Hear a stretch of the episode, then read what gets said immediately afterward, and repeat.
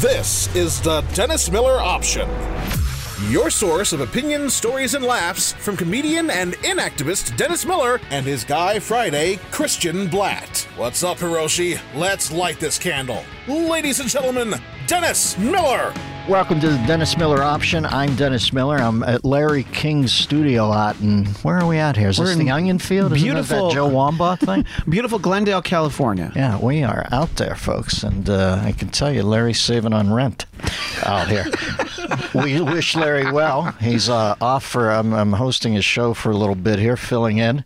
He's off uh, as he is celebrating his unexpected, I guess, in some circles, victory last night on Game of Thrones. I did not see that coming that they brought Larry in at the end. You know, I, I I- I had ten large on Anderson Cooper. I don't know why I thought he was just going to pull it out in the end, but I was I wrong. don't, I don't know anything about Game of Thrones, but everybody seems so pissed off Yes. at it. What, Kevin? Are you a fan? I am a fan. I, I'm not pissed off. I enjoyed it. I, you know, I mean, well, it's something that epic. I mean, how do you end it?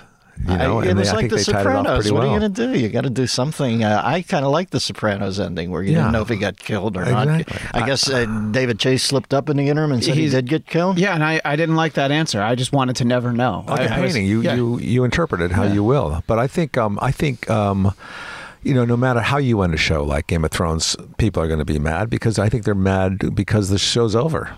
Basically, you know, they're God, trying you to got to blame get somebody. a radio show, Sammy. You, you've got a get laid voice, man. You're very smooth over We're there. 1123 here on uh, the dial and uh, 76 degrees Celsius. That's But you know, if you want to syndicate, you're going to say it's 23 minutes after the hour. You know, You 23 don't, oh, you that's don't want. You don't want to say what time. trick Yeah. right there. That's Yeah. why they say that. Do you know what I noticed on the uh, That's exciting. That's sexy to hear. that inside glimpse of terrestrial On the radio. posters on theaters, you can look backstage. You see all the posters of the people that perform there. Yeah. They have the date, but never the year that they performed for some reason. Oh. And we're back. If you just joined us, we're here with Dennis Miller. Well, I'll tell you the first thing that you should know if you do a radio show, you should always introduce your guest. Of course, we're talking to comedian Kevin Nealon. Oh Christ! Nicely I know it's done. Kevin. Uh, Kevin done. will be performing. By the way, let me hit the. Uh, Got to do business here. Coffee's for close. Only losers get the knife set. Kevin will be performing June 14th and 15th at the Cap City Comedy Club in Austin, Texas. Folks, I'm telling you, how uh, uh, I'm always a ball buster on this show about people because I think great's thrown around too much. This is one of the greatest stand-up comedians of my generation. He's an absolute killer. I think I followed every good comedian in this world. And probably the hardest time I ever had was following Kevin at this winery a couple years ago. So You say that, but I don't uh, remember Kevin, that. I'm telling you, I can feel it out there. You know how you feel. And I just remember thinking, I, it was almost like I was processing it when I was out there. I was thinking, I'm much more sardonic, a little pissy, and Kevin's so amiable and just flat out funny, where there's no, uh, you know, he was just absolutely killing it. And then I'm coming, I'm Pelosi. blah, blah, blah." and I thought, man, you've got to loosen your rhythms up here, baby. I'm more like Pelosi. Hey, wait, hey, hey. No, I can't remember when we were doing SNL. Sammy, did you? Did we go up to catch it lot, or did were we Yeah, working so hard that we didn't go? No, we went to catch. We went. I mostly went to catch Rising Star. Yeah, I dug that place. That's where I met my wife. As a matter of fact, That's where I met a girlfriend. you did. Yeah, yeah. Yeah, my wife was walking out with another guy. Really?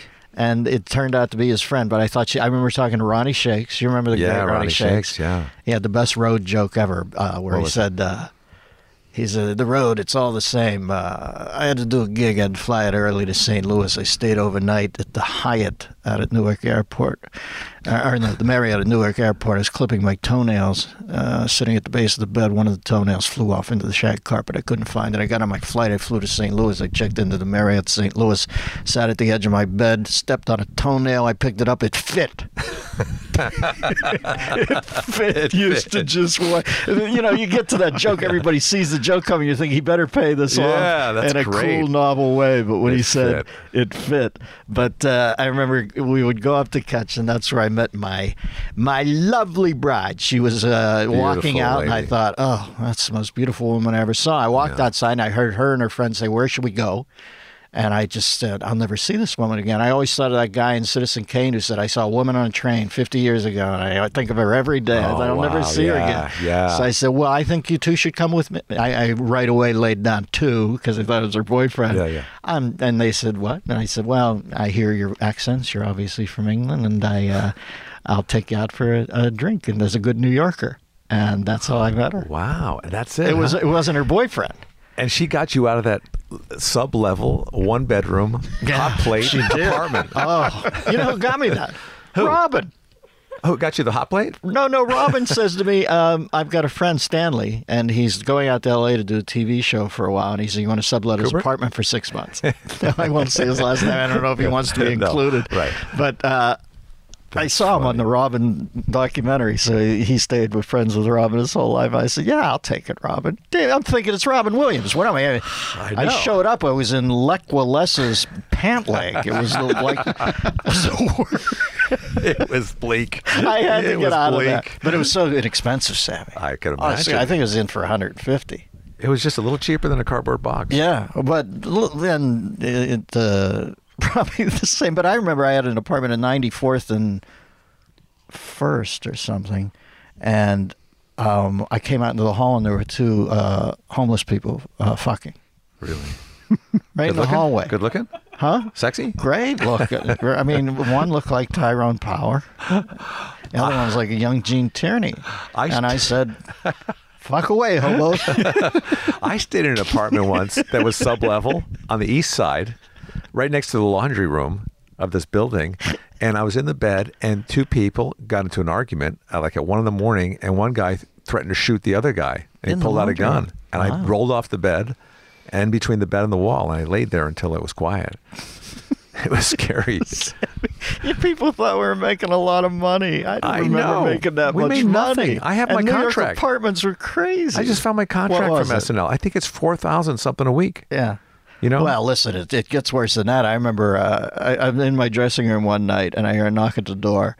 And uh, I open it up. This is when I'm first there. These are the mind blowing things that happen. Yes, and now I open the door. It's Danny uh, Aykroyd, and uh, he says, "Hello, Dan." You know how he's into that Yeah. official thing. He goes, "Don Aykroyd." He won't even say his name right. I go, "Hi, Don." He's, "I just want to see my old dressing room." And uh, he comes in and he said he was making six hundred fifty bucks a week. Amazing. Can you imagine him in Belushi making six fifty a week under a favored nations I thing when they started? I know. Um, well, Kevin has moved on to much bigger. I know none of better things, but certainly when you get into the uh, when you get into the world of network television, there are a lot of lot of eyes on those things. Yeah. And I know this man with a plan just was picked up, Matt LeBlanc and Kevin, and uh, a, a retinue of talented people over there. ABC th- or CBS picks it up for its fourth season. Congrats, brother! That just happened, right? Thank you. Yeah, it did. It did. We um, got picked up uh, for the fourth season, and I'm telling you, that came out of nowhere. It's funny how you yeah, get these did shows. how, how does it? I got a call from my agent. They said, "Hey, you want to do a chemistry read with Matt LeBlanc for the Chemistry show?" read? Yeah, they're reshoot. They did the pilot. They're reshooting the pilot or something, or they're adding another character. And I said, "Sure."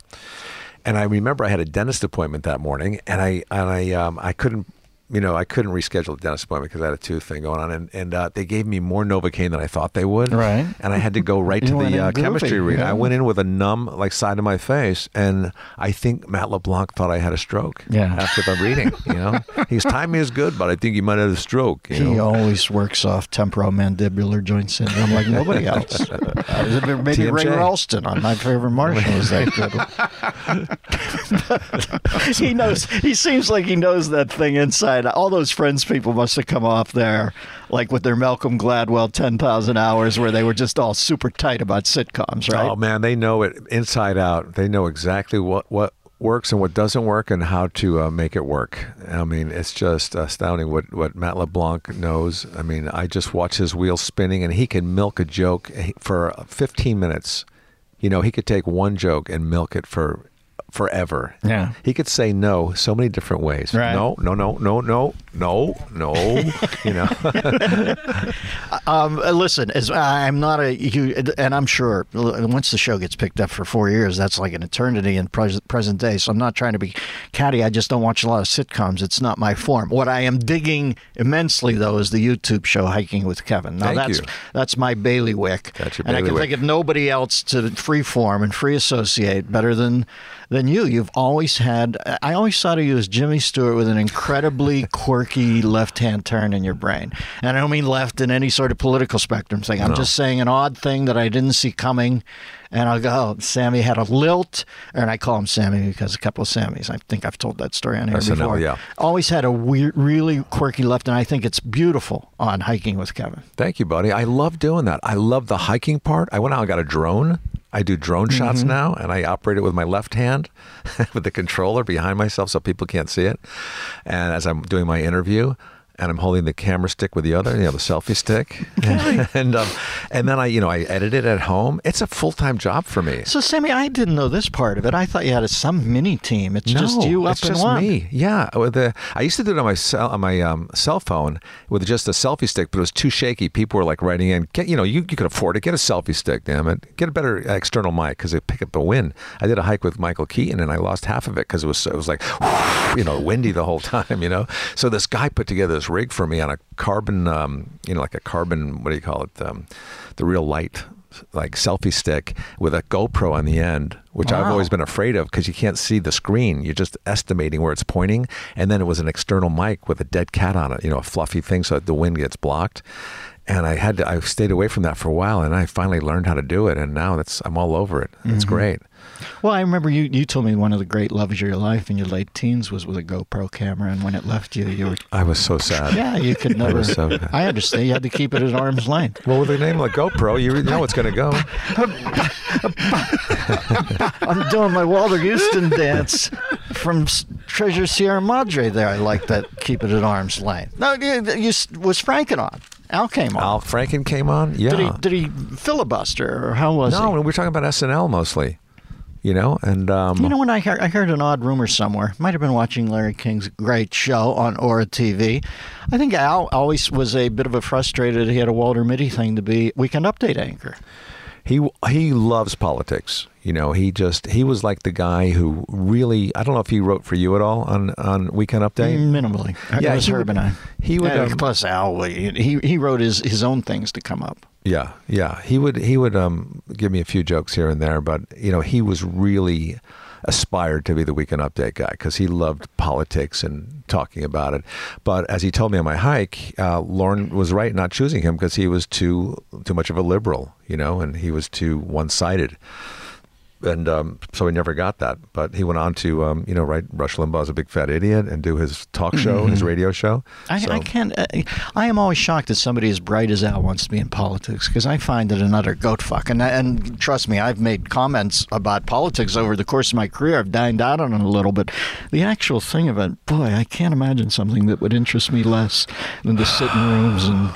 I um, can't. It's got to be the most boring, Boring job, and job in and all it history. is, it's a fundraiser job, is what it is. All, their whole life is just about I raising know. funds and meeting people. Can you give me money? Can you give me money? It's like it's like being homeless in Washington. Yeah, you know, They with do, a job. They do more fundraisers than a PBS COO